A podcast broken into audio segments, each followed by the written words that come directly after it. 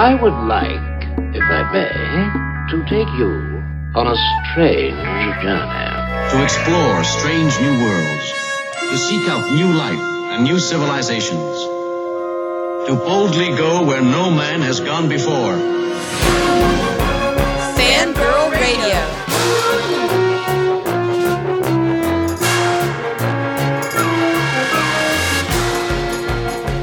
Lock up your sons. The fangirls are busting out all over. It's Fangirl Radio. Fangirl Radio.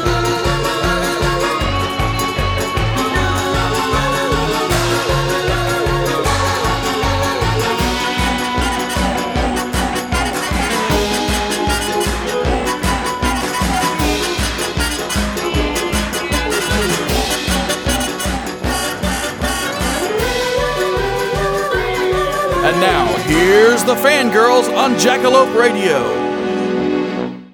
Hey, everybody, and welcome to the latest and greatest episode of the Fangirl Radio Show. I'm your host, Jessica Dwyer, and with me, as always, is the co hostess with the mostest, Miss Rachel Moore. Good evening.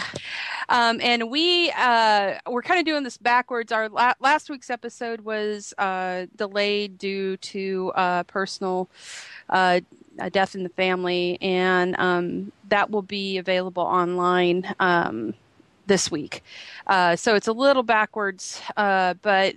Uh, we are going to play this one for Doctor Who Week because we have to, because it is Who Week. And if you haven't noticed, BBC America has been taken over by Who. And uh, so this week's episode, we're going to do our Week in Geek for you. We're going to talk about the Sherlock Holmes exhibition that we went into. Uh, this, Yay. Yes. And also, we are going to do my personal top 12 moments from each of the doctors, actually one per doctor, um, that I is very difficult to choose, but I managed to only have one of them be a tie. So- well, I'm very proud of you. Thank you, thank you. Um, so let's get on to the Week in Geek because we got a lot to cover. Um, big news for those of us who love British humor. Rachel, hmm go for it. Oh, uh, Monty Python's reuniting all the surviving members. And yeah, they made the announcement, and there's going to be more announcements to come, and it's very exciting. Yes, it is because they haven't done anything since I believe Meaning of Life, right? Was that the last Well, I mean, one? they did the reunion, which um, aired Mhm. where they were all there. Um, Oh, what at the at at the Aspen Comedy Festival. Right, right. But that was like 15 that was like years ago. 13 years ago. Yeah. Yeah, and uh, we've had Spamalot, and but that wasn't these That was the guys. original cast. Yeah, no. So this is pretty huge for a lot of people that I know personally, as well as myself, and just basically anybody that has a good taste in comedy. Really. So, um, and Eric Idle, I still love you. I still love you. I want to give you cuddles. Um, sorry, sorry, sorry. No, I Um, appreciate that. I appreciate that. um, but uh, that's big news. Another um, kind of hand in hand, I think these two actresses, for some reason, go hand in hand. I can't imagine why. Um, Christina Ricci is coming to Lifetime television. and I don't know what it is with the Lifetime Network, but they're going into a lot of true, true crime stuff lately. They've got got the Bonnie and Clyde thing happening, but Christina Ricci is playing Lizzie Borden in a Lifetime movie that's going to be on January 25th, and I I'm actually really interested to see what they do with this. Um, they it's also going to have Billy Campbell and Clea Duvall in in the show as well. Um, but uh, I'm I'm really curious because the last time I saw an actress really own that role, it was Elizabeth Montgomery. Um, and if you've not seen her as as Lizzie Borden, it's chilling to see Samantha from Bewitched become this very um, yeah, it's really cool. And they, they give you explanations for how she got away, why she wasn't covered in blood after hacking two piece, people to death. Um, was she did it naked, and they show this and they show her. yeah, I you know the- it, it's and it's it looks like a old. I think it they they filmed it like the 70s, Wow. um, early 80s maybe, and it's got a very uh, kind of that uh, dark shadows vibe to it because it's definitely on sets where they filmed it. But this looks really slick, and uh, Christina Ricci is beautiful in this poster that they've released.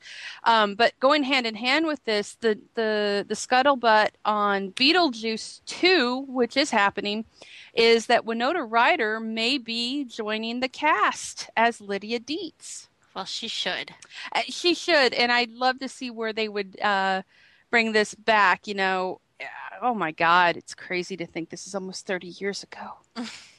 oh my age, um, but uh, yeah, she she said uh, she'd never go near a sequel for this again unless Tim and Michael were back on board with it because that's who she'd want to do it with. Um, so there you go. She could be back. We could get our original Goth girl. And um, one thing I know, Rachel had a, a article about another sequel that Ugh. that we're not happy about at all. And it's a wonderful life sequel. I still feel like I'm being punked. I feel like I need to research it more Ah. because if But- there's really an It's a Wonderful Life sequel, they've ruined movies and everyone can go home now. Right, and it's actually called "It's a Wonderful Life." The rest of the story, which sounds like something that what's It's his, it's yeah. like his it, like from what I've read, his unlikable grandson finds out that the world would be better off without him. That's which sounds like. That's Blackadder. right? That's exactly what I said. I'm like, well, first of all, that defeats the whole point of It's a Wonderful Life. And second of all, I, I mean, like that's the that's the story of Scrooge. That's not the story of George Bailey. And then second of all, so you've got a bad Scrooge take, and you're like, it's going to be a comedy probably. I mean, can you imagine? So oh, it's going to end up being. We already had an It's a Wonderful Life remake. It was called Family Man, and it was acceptable. Yeah, it, it it just I why this would be like making a sequel to Citizen Kane.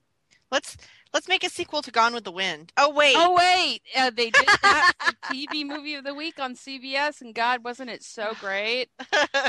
Oh, um, on to better things that are going to return. I love Mystery Science Theater 3000, no, and I am in love with Joel Hodgson. no, And the suckers keep coming. I know, right? And guess what? Turkey Day is back. Yay! Turkey Day is happening again. If you don't know what Turkey Day is, then shame on you. Uh, Turkey Day was something that MST3K did back in um, the early 90s, way a long time ago. Um, and I actually filled up probably six video cassettes with. I, I actually made a point to drive home from my grandparents to change tapes. I had it timed. It was- yeah. Um, uh, it's all true. So Turkey Day was this great thing where they marathon Mystery Science Theater with like little vignettes in in in between episodes of like Dr. Forrester and Frank making Thanksgiving dinner, and great little commercials where Crow T Robot says, uh, "Turkey fact number twelve: Turkeys are filled with enough L-tryptophan to knock you on your sorry Thanksgiving ass." And then little Tom Servo would come back, "Crow, no, no, oh!" And it was just I I will never forget Turkey Day. Well, Turkey Day. Turkey Day is happening again, and what's going to happen is on Thanksgiving, starting at 9 a.m. Pacific, noon Eastern, six episodes picked by the fans will be shown on www.mst3kturkeyday.com, and it will be streamed for free.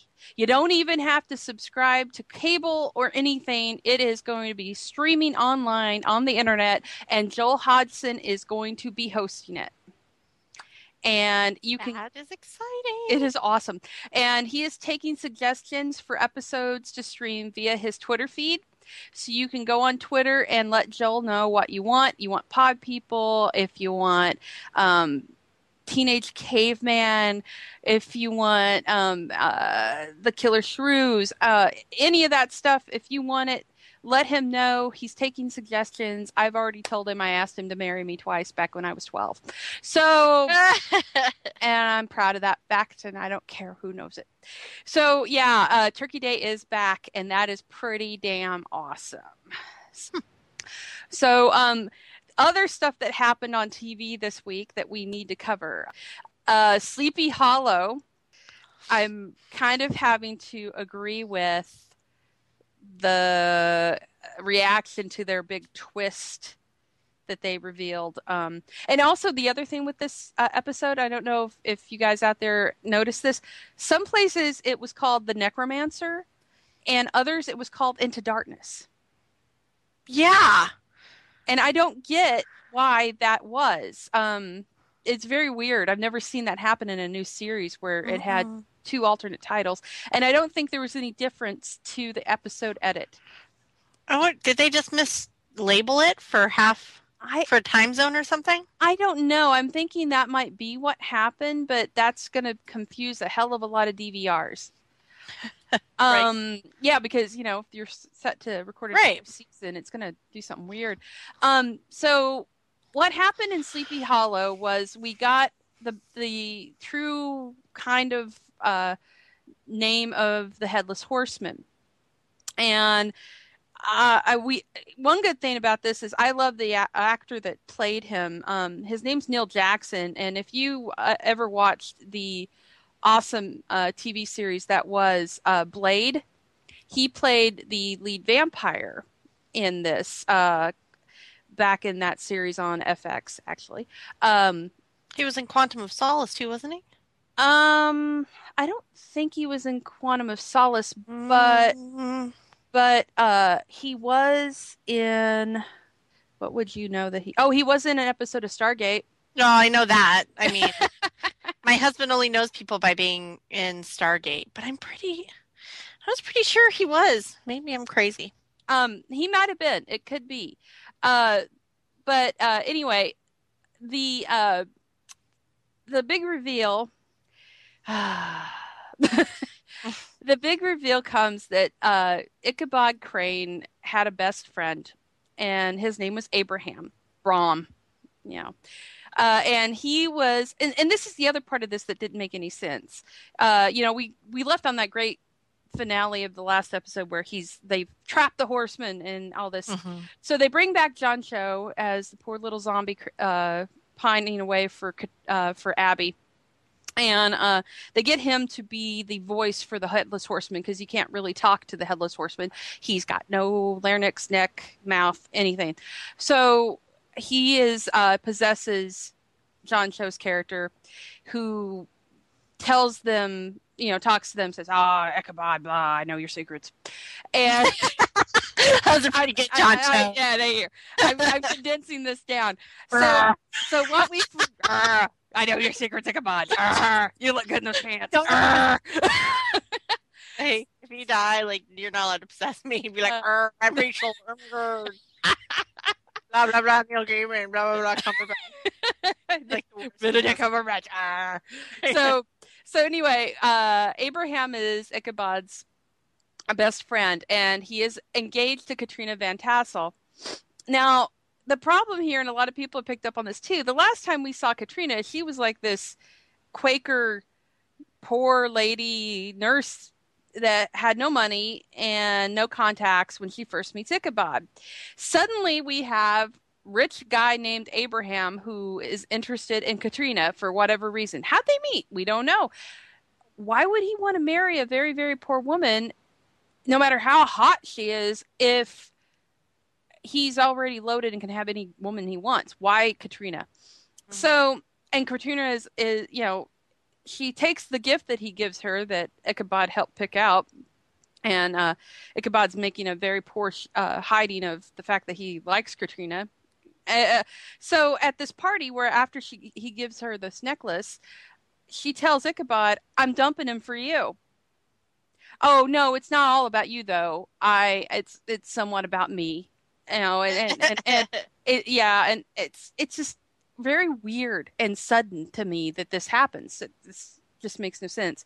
Anyway, so Ichabod and Abraham are on their covert mission when Ichabod find you know he tells Abraham tells Ichabod, "I'm he dumped me," and then Ichabod chooses this moment while they're on their covert op to tell him, "Yeah, well, uh, she she loves me." I oh didn't my know. gosh. I didn't know. Seriously, I had no idea. Yet this is hilarious. Yeah, I had no idea she knew she loved me until just yeah, whatever. So of course this pisses off angry rich guy Abraham, who decides I'm going to sword fight you for my honor while we're in the middle of enemy territory. and this goes on. And guess what? He gets shot because they're not being You very. sure you weren't watching Grimm? This sounds much more like Grimm than the Sleepy Hollow. Oh, it gets better. So yeah, they, they he gets shot. Well, it just so hap- happens that it's a group of Hessians that shoot him, and he has Ichabod leaves him to go deliver this pre um, uh, bill of uh, you know the the pre Declaration of Independence is what they were running to to the through the forest with, and so the Hessians, of course, use his body to allow the spirit of death to come. So that is the big reveal. The headless horseman is in fact in love with Katrina Van Tassel. And that that really makes you mad. I can tell that just Well- like oh ruins the whole thing for you. you you have it it it doesn't ruin it so much as why you know you've got a great mythos here why are you involving this weird awkward love story triangle thing you know with the the headless horseman being the spirit of ichabod's best friend also who was in love with katrina and he's now going to be you know his reward for being the the the rider of death will be Katrina's soul. And so now you've made the entire focus of Sleepy Hollow Katrina. right. Why? I mean, it, it- why? It, it- to me, this this the whole mythos of it would be like making the whole focus of the X Files be, uh, you know, the you know Mulder's sister, the whole damn thing, which it wasn't. You know, you could have that piece in there, but the entire thing of the X Files was the conspiracy and the mythos, Right. and and Well, you and know, Katrina, why it's not that interesting because she's dead. right? Like, who cares? I mean, the the fact is that the sooner they get rid of her character, the more interesting.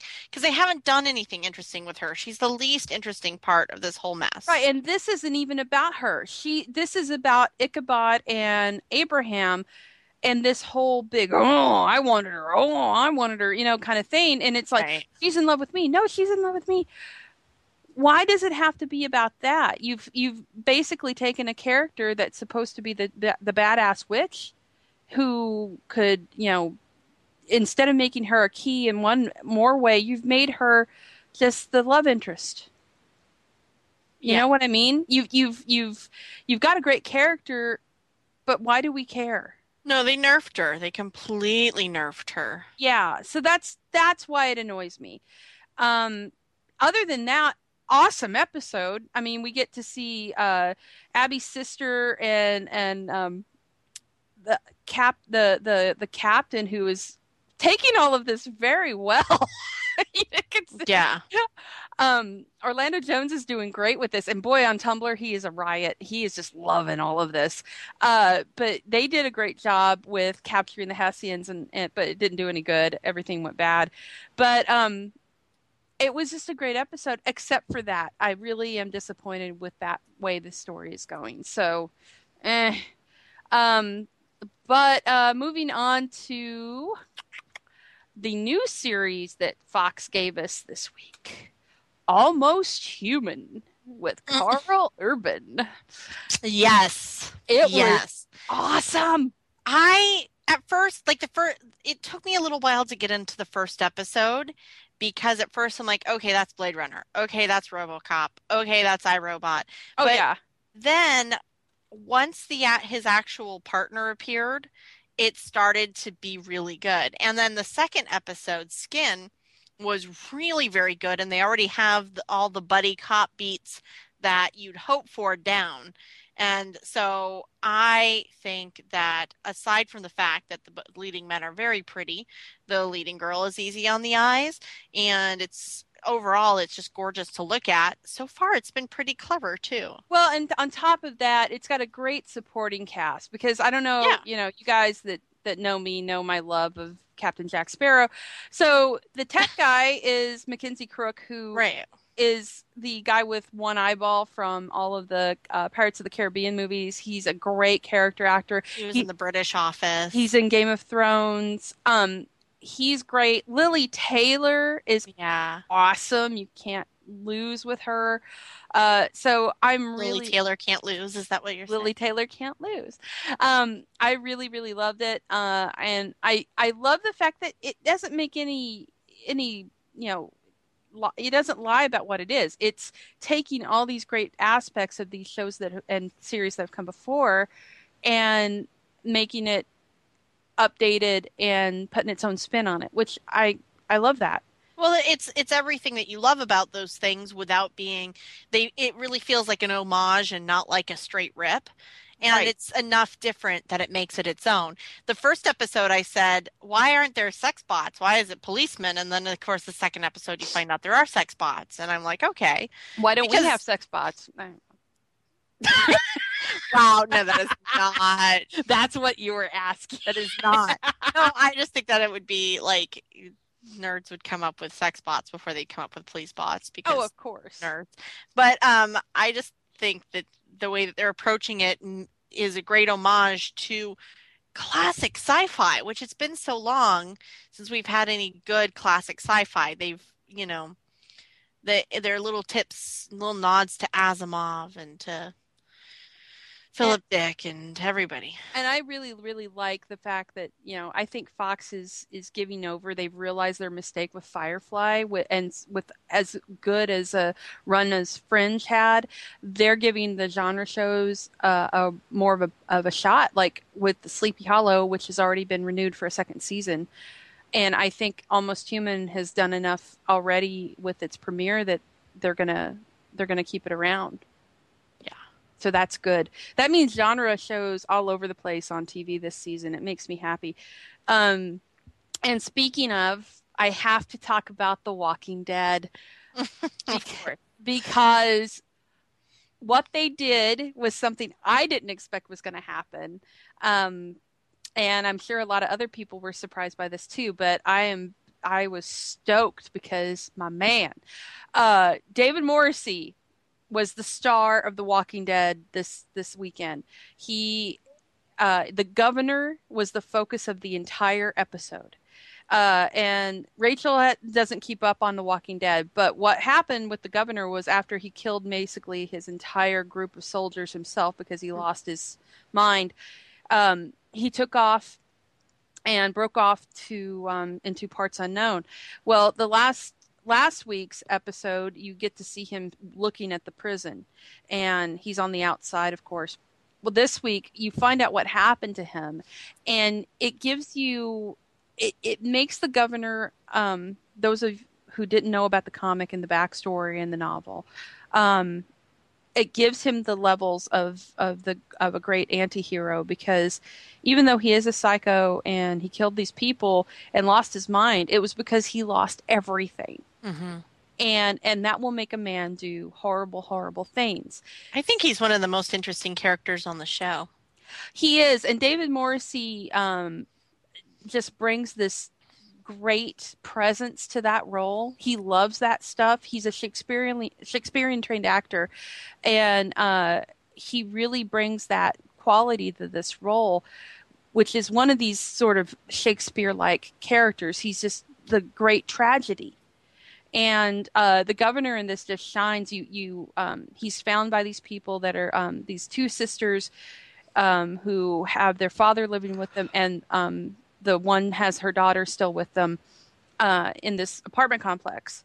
And he basically keeps them alive.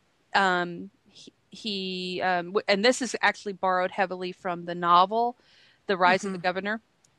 And uh, when they get out, you know, the little girl reminds him of his little girl, Penny, who was the whole focus of his world. He he was keeping her zombie alive and and everything in in the show, and he bonds with this little girl, and it's just this. The ending of this episode is just so awesome. He takes out four zombies barehanded to keep her alive and he grabs her and holds her and swears to her, I'm never going to let anything happen to you. I'm never going to let anything happen to you. And this is the guy that just gunned down his entire group of soldiers, you know, like weeks Right. before.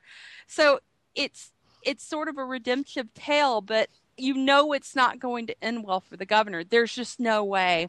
Right. If, if they keep with the comic and what happened, you know, even just barely touching upon what he's done between basically he, he's killed Andrea, he's killed all these people, he killed he he has did all these horrible things. There's n- is there so is there redemption for someone that far gone? And I hope you this makes you hope there is, but you know there's not. But it's a awesome episode. It, it it really is to me one of the greatest episodes of the season. And I love the fact they focused on one individual character, not one single main cast member other than David Morrissey was in this. That's great. Yeah, it's kind of like what they do every every season with Doctor Who. They have one episode Right. where the doctor is not the focus of the episode. And this was sort of flipped of that where it was the focus of one person and there's usually at least two involved, but not this time. This was all the governor. So I love that.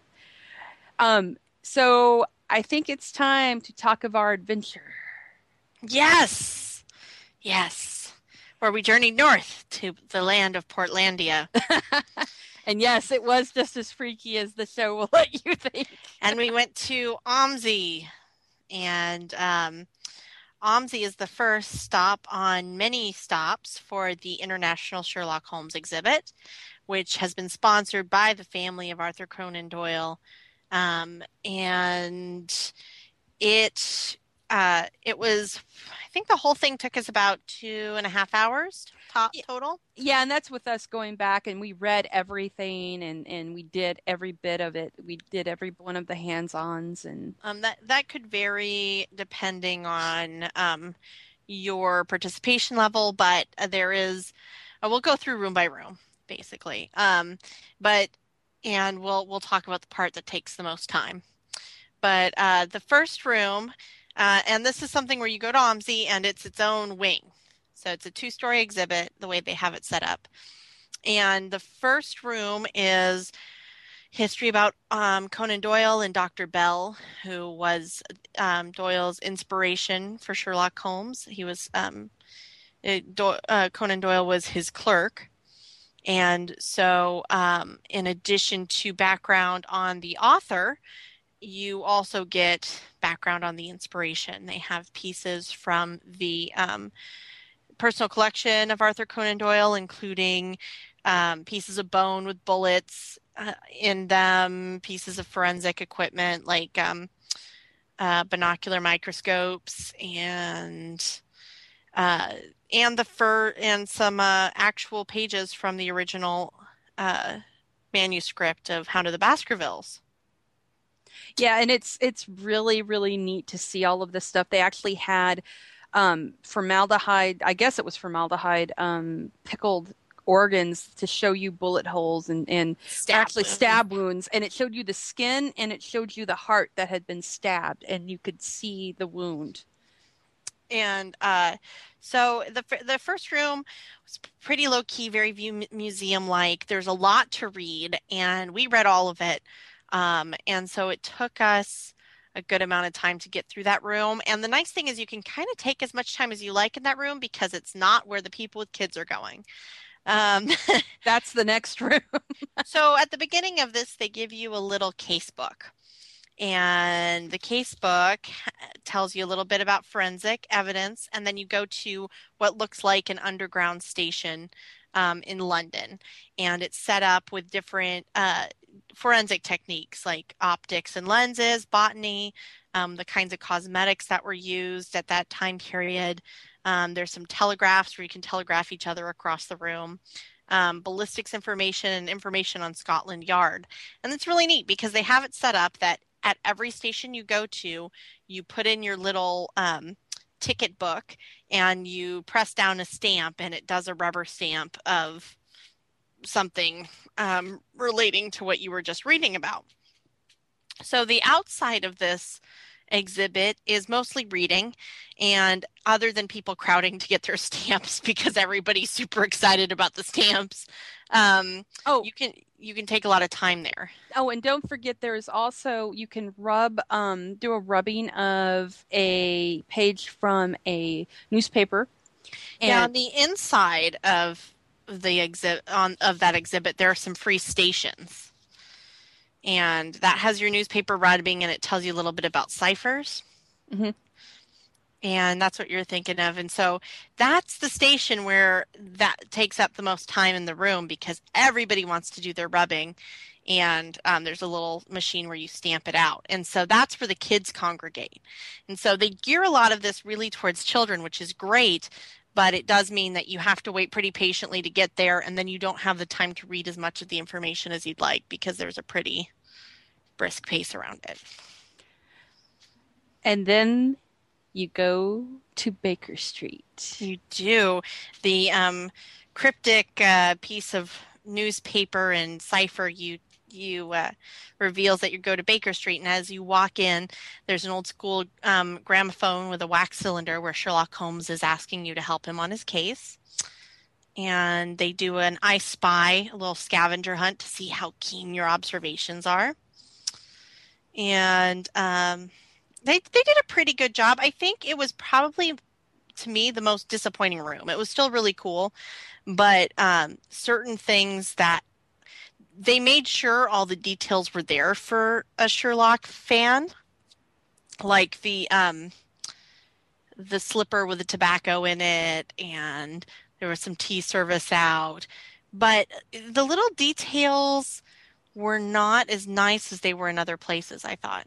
I would have liked for it to have smelled like uh like pipe smoke or something, you know, uh, or have like Or some tea. yeah, something going on that like you really made your senses come alive with this room. It was beautifully done. I mean, it looked great, but it's it felt a little hollow. it felt like a theater prop and not like a museum exhibit, especially because we'd just been through some pretty lush exhibits. And so I have, as I've probably mentioned, my study is done as a female Sherlock Holmes type study. And I feel like I did a better job with some of my props than they did. Like they had they had uh dummies up in the corner that were supposed to look like disguises and they looked like they'd gotten something from Spirit and kind of chucked it on a plastic thing that was painted to look like wood. And that's disappointing to me, I guess, with the lushness of it. But it was really cool, and especially for kid. I mean, the kids thought it was really cool, and they were running all over doing the I Spy. And so you get this great, um, you get this, uh, you get to join Sherlock Holmes on a case. So you walk down, you take your little picture of um, for your souvenir, which you can purchase at the end, which is loads of fun, and I recommend it because it's the best souvenir they have.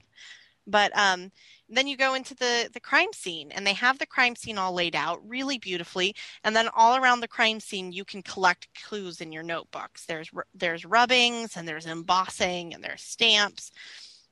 And then you go around to stations where you practice forensic um, techniques of the time. So for blood spatter, you go to this little faux butcher shop and spit blood on the wall from this machine and compare it to the blood spatter at the crime scene. Right, and the part I liked about this was the fact that you could be wrong.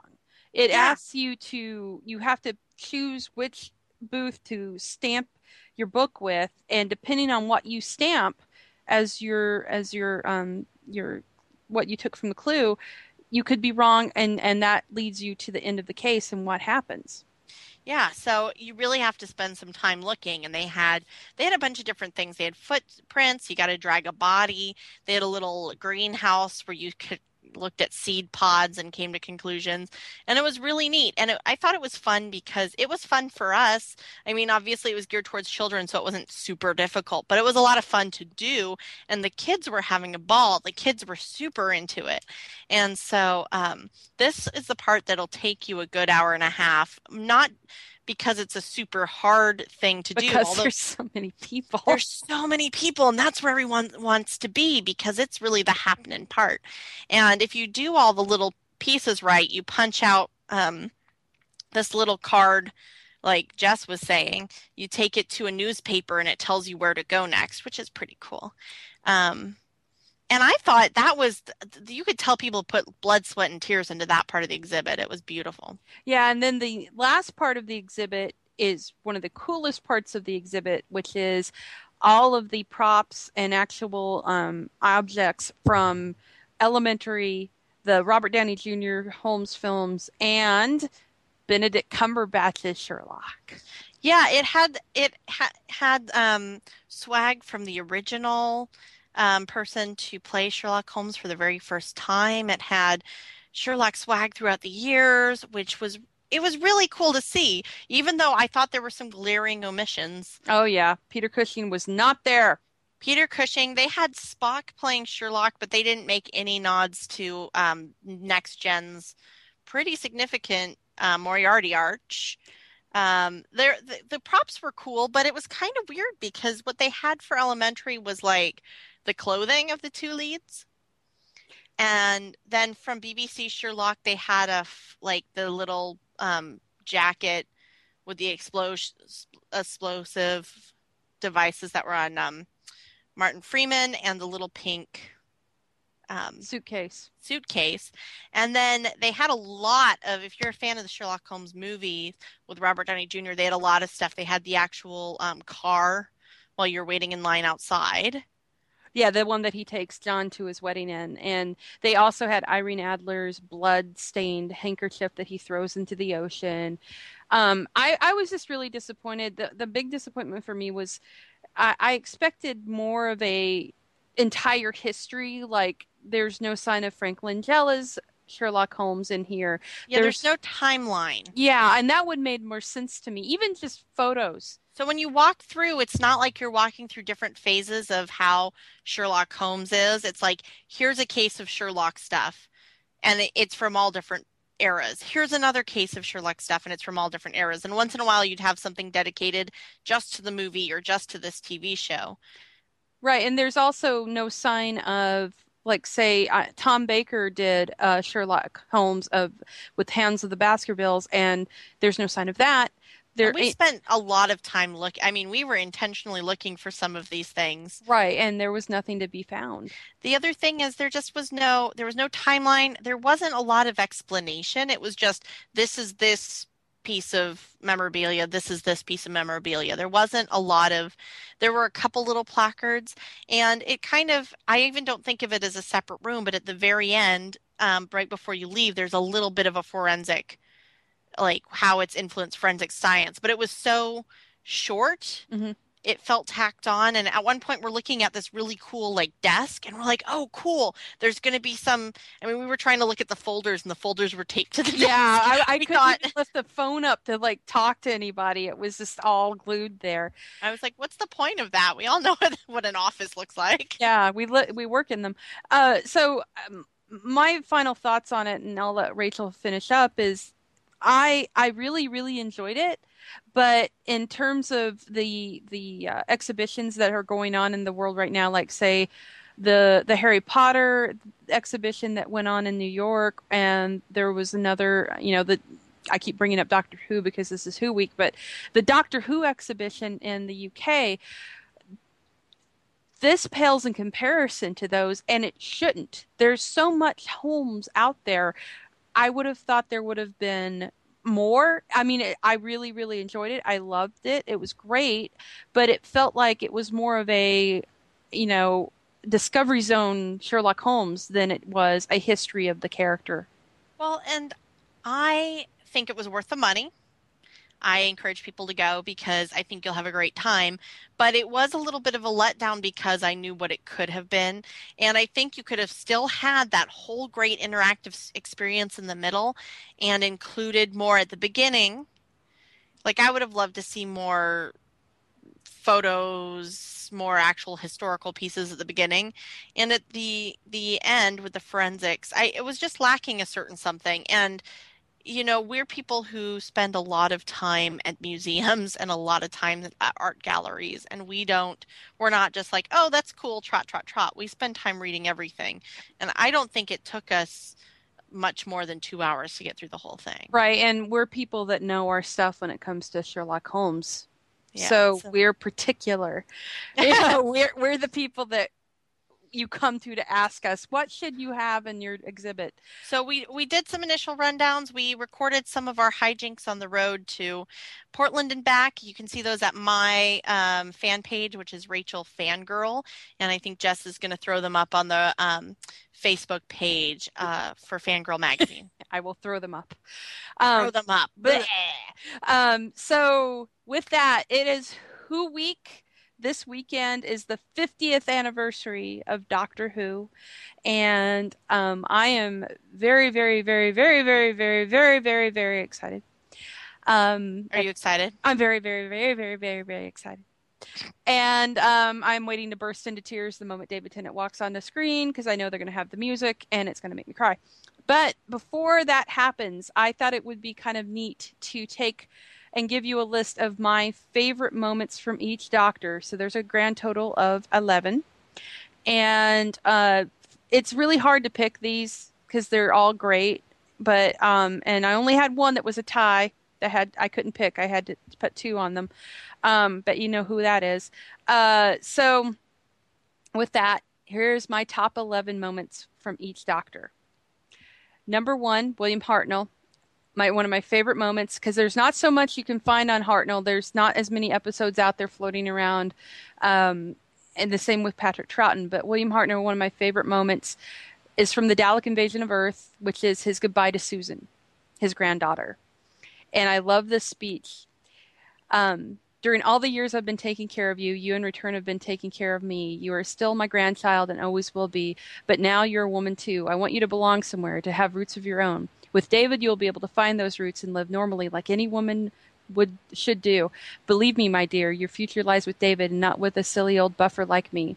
One day I shall come back. Yes, I shall come back. Until then, there must be no regrets, no tears, no anxieties. Just go forward in all your beliefs and prove to me that I am not mistaken in mine.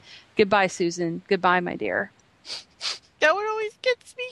It's it's so beautiful because it's it's that crotchety old doctor giving get you know saying goodbye to his grandchild. I almost said something, but I realized that it would be just horrible, and I won't say it. Don't you dare. Not this week. No. Don't you do it. Um, Patrick Troughton. I loved this. It just recently was discovered, but it is absolutely one of the coolest things that Patrick Troughton did. And that was the Doctor and Salamander are twins. It's the first time um, in the Who history that you have the Doctor and his the bad guy are the same, played by the same actor, doing the same um, in the same episode. Back then, when that was really hard to do, and it's an Enemy of the World, and Salamanders. It's what's so great about this is Troughton was so good at playing bad guys and heavies and all the Hammer horror movies and all of those other films that he was in where he played the heavy. He really did this great and it makes me so happy that they found it and you can watch it and get it on iTunes now and it will be released um I think next week um on DVD as well. But um Patrick Troughton playing the bad guy and the doctor and you get to really see the difference in how he can just grr and everything. It was I love that. Um for Jon Pertwee, it was really hard to figure it out which one Yeah, he says a lot of awesome things. it's not even um it's not even something he says but it's a scene that i love because it's it's so great to see you never see his doctor really be um be sad or be um you know show a weakness and the scene that i i this the part that i loved of his the one of my favorite scenes is when he leaves jo grant. And uh, that happens in the green death. And when he leaves her he leaves her with professor jones who um, jo has already said reminds her of a younger version of him. And so she's going to marry him and that means she's not going to be traveling with the doctor anymore. So while this this celebration is going on um, the doctor just gives her the Metebelis 3 um, sapphire, the blue crystal, and just leaves. He just walks out the door. He just gives her one look and just drives off into the quiet night. And that's it. And it's it's just such a, a sad, lonely scene, but at the same time, he could have pushed and got her to stay with him but instead he just he knows what he needs to go. She's she's grown. She's become her own woman. So it, it's a great scene and i really liked it. And um, it's right it's the last time before sarah jane comes on the next episode actually. Well, and my favorite, other than the fact that I just love Sarah Jane, my one of the things I love the best about Pertwee is he, his doctor considers and is amused a lot. Oh Like, yeah there's these great moments of silence where he's just looking at something critically and then he smiles, and that's just everything that I love about Pertwee right there. well and and i i really you know and and that episode is very important too because between katy manning deciding to leave and um this has been pointed out before and and roger delgado died after playing the master this at this point the the producer that he pertwee had worked with the most barry letts um was you know he decided to leave after that episode that last year with sarah jane that was it so it really kind of was Pertwee's swan, swan song. It just took a year for it to to happen. Um, after that, of course, Tom Baker. This was really hard. I bet. Um, I finally did though. Um, I uh, I loved Baker, uh, but I loved the goodbye to Leela, and what there is a couple of things here that were important with this. One, his goodbye to Leela um, was the beginning of him giving each of his companions, uh, female companions, a lot of them, K9 to take with them to keep keep track of them and you know keep them safe. So he gives K9 number one to Leela, who decides to stay behind on Gallifrey because she falls in love with the commander of the Chancellery Guard. And it's it's this great scene. He basically doesn't even really say goodbye to her. He he just grins and goes back into the TARDIS. And as he shuts the door, he's like, "Goodbye, Savage." And he goes and he pulls out this box. Um, but before that happens, you see Leela and uh, talking to K9 and asking, "Will he be lonely?" And K9 does this little thing with his ear, and he goes, "Not enough data," you know, basically. And and and and so you see the doctor pull this box out, and on the side it says K9 Mark Two. So he's not going to be lonely. He's still got his dog. He's just so and there's this great scene and there's only a few times that this happens where the fourth doctor breaks the fourth wall where he looks at you the the viewer. And he turns looks straight at you and grins this big giant baker grin. And you know he'll never be lonely. Why? Because we're with him. So i love that scene. That is an awesome scene for those many many reasons. It was really hard though because i really loved state of decay because that's when the vampires come into play with the whole thing. But that was awesome that and that was such a baker moment with that big giant crazy grin looking right at you um, for the fifth doctor peter davison adric's death and earthshock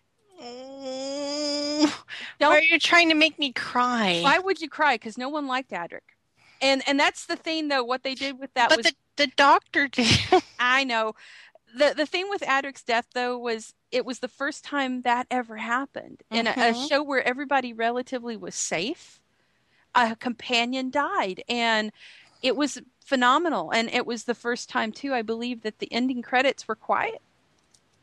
You know that they just showed the the close up of his crushed star, and it's one of those things very much like in Batman where when the Robin that everyone hated died, um, it affected them suddenly. They were like, "Oh, right. oh," you know. So Adric's death was uh, just a shock and and a big deal in in the in the realm of Doctor Who because suddenly it wasn't safe. Right. So People could die. That mattered. yeah, it definitely mattered. Um, Colin Baker, my my sixth doctor. Uh, we have an evil time lady appear in the form of the Rani in the Mark of the Rani. And I loved that they gave us that. And it's Kate O'Mara, who was in The Vampire Lovers with Ingrid Pitt, a great actress, beautiful woman. And it shows that the time ladies aren't necessarily safe either. And I love that she sh- held her own with the master as well as the doctor. And I think she kicks one of them in the balls in that episode. Um, but I really, really loved that, and that was uh, she. She really held her own with these guys, and I thought it was great to see um, a smart, tough time lady, other than Romana, who could go the you know she just didn't care. She was just a you know he was the master female equivalent, you know. So Sylvester McCoy, uh, the seventh Doctor, I I'm picking the last episode arc of the of basically the last of the entire classic series too. It's called Survival. And I love the fact that in this episode the doctor defeats violence by not using it. And the whole episode is about violence and this this cheetah world where they they are infected by it and the more you you give in to the violent tendencies the more this thing takes you over and um his last line is also great this is the last last line of the entire classic Doctor Who series before the movie came out and before the Big Finish audios really took off. There are worlds out there where the sky is burning and the seas asleep and the rivers dream. People made of smoke and cities made of song. Somewhere there's danger, somewhere there's injustice, and somewhere else the tea's getting cold. Come on, Ace, we've got work to do. That's the way to go out on a show. It's a true story. That's awesome. So, um, my eighth doctor, Paul McGann, uh, everything he did is awesome. And the Big Finish audios to all of this is so amazing. But the thing that's so great about Paul McGann is the return of the Eighth Doctor and Night of the Doctor. And the fact that this doctor, even though you, many people, a lot of people haven't even heard the Big Finish stories that he did, which are just vast. There's so many of them. But to return to that role on screen after having done it so many years ago and being in that one movie Yeah. and to make this character so important and to return and show the same character but show him be world weary and tired and and, Yes. and in that The- seven minutes of time he is the doctor again with no there's like nothing's happened you know? No, there's not been 15 years or whatever in between. It's he's he's just you know the character again. And he's this world weary you know dreaming type. That was what's so great about the eighth doctor was he was so full of life and he was the romantic doctor. He was the one that that um, had the glimmer in his eye and the whimsy to him in, in a lot of ways. And Yeah. And here he was trying so hard to hold on to that and he makes the choice. And the choice is he knows i'm not the one that can do this. I'm not the one that can stop the time war. I need to be a warrior. And he gives his life to give life to the next doctor who is john hurt who is the one that can make this choice. Yeah. I I just it's it's to me it's just so impressive that it wasn't just that he came back and changed the character, it's that he came back, did the character differently and it was still the same character. I Like know. just uh, and it just he had all of it in there uh, on the underneath the whole battle torn upset disenfranchised everything you still saw the romantic the lover because that's really how we thought of that doctor before later doctors came He along and so- usurped that he title was but- so trying so hard to hold on to it and it just breaks my heart because i loved eight. Eight for the longest time like had become my favorite doctor and and that reminded all of you out there who forgot him i know you did that that he was awesome and deserved and that's why now there's like this petition that god please that they're going to give paul mcgann his own show of the doctor again that would be awesome and he deserves it I would love it. I would watch the hell out of that. There's so much more to tell of eight. Oh yeah. So um, I have three left. Actually four, but I, t- I lied on this one. Um, so Christopher Eccleston's Doctor number nine. My Yay. favorite part. The Doctor dances. Everybody lives. Everybody lives. That scene. That scene kills me every time because he's seen all the horrors of the time war at that point and uh, and lived through all of that knows all of that he's lost everything and this one day nobody dies and it's just a beautiful scene and it will make you cry if you have a soul um and now david tennant Oh God. How this- did you even choose? it was a tie. I couldn't help it. Um, there's I can't pick. I mean, there it, and what's so great about these two choices is it's two ends of the spectrum. Uh, school reunion with Sarah Jane, and my Sarah Jane, Sorry. my my my Sarah Jane.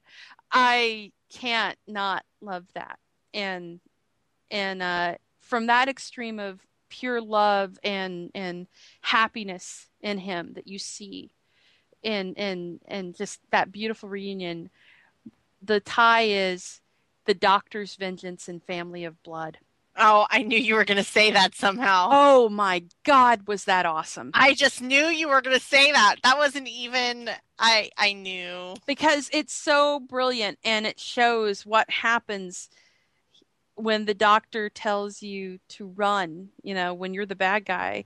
And and i love that line he was being kind.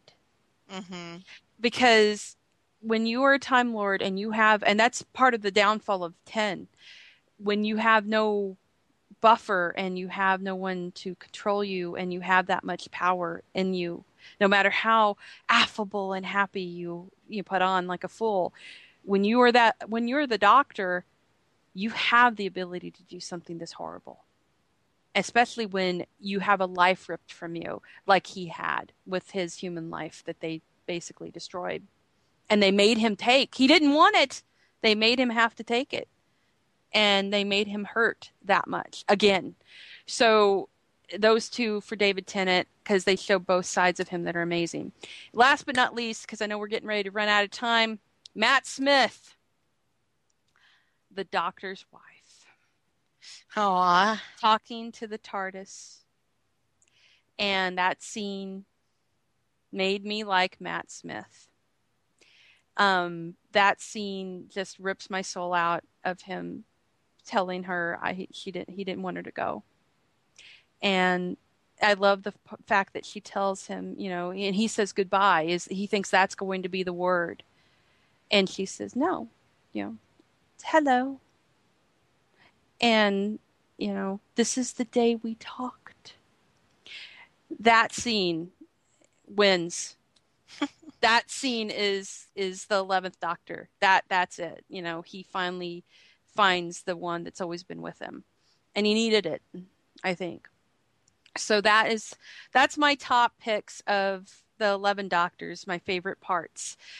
Yeah, they're all my favorite. I can't pick just one, but this gives you an idea, and this gives you a reason why I love this show so much, and why it's such a big deal, and why it's gone on for 50 years. So there you have it. Be sure to watch BBC America this week. If um, catch up on everything. I, I know we're airing on Thursday, but you have to. I hope you got to see um, Adventure in Time and Space. Um, if you haven't got a chance to check it out, be sure to watch The Science of Doctor Who with Professor Brian Cox. It was amazing, Yes. amazing. Um, so much good stuff this week on BBC America and Saturday at 11:50 a.m. Pacific, the 50th anniversary special. And we will be there. Oh yes, we will be there. No, seriously, I'll be I'll be at your house. I'm sure you will be. And, um, don't on Monday, on Monday, the following Monday, um, the 25th, Fathom Events is going to be showing it in 3D at multiple theaters. They've sold out so many shows. They've added other showings and everything. It's been crazy. So yes. And with that, this is Jessica Dwyer signing off. Rachel, thank you again. Thank you. And Viva Doctor Who. Viva yes. Doctor Who. Good night. It's daft. But I haven't ever thanked you for that time. And like I said, I wouldn't have missed it for the world. Something to tell the grandkids? I, I think it'd be someone else's grandkids now. Right, yes. Sorry, I didn't get a chance to ask. You haven't. Hmm? There hasn't been anyone, you know. Well, there was this one guy. I travelled with him for a while, but he was a tough act to follow. Goodbye, Doctor. Oh, it's not goodbye. You say it, please, this time.